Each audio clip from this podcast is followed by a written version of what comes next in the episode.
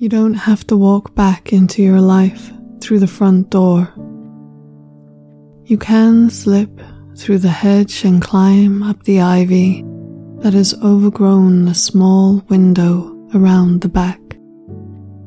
It's always ajar, cracked open to let the light in and to allow the damp darkness to find its way out.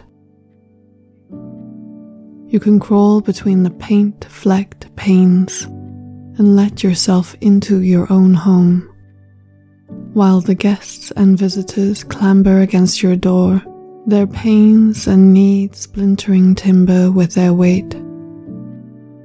And when you have found yourself a place upon the floorboards that is quiet and still, you can take off your shoes and have your tea and rest for a while. And only when you are ready can you invite each guest, each responsibility, each seeker of your attention to sit beside you.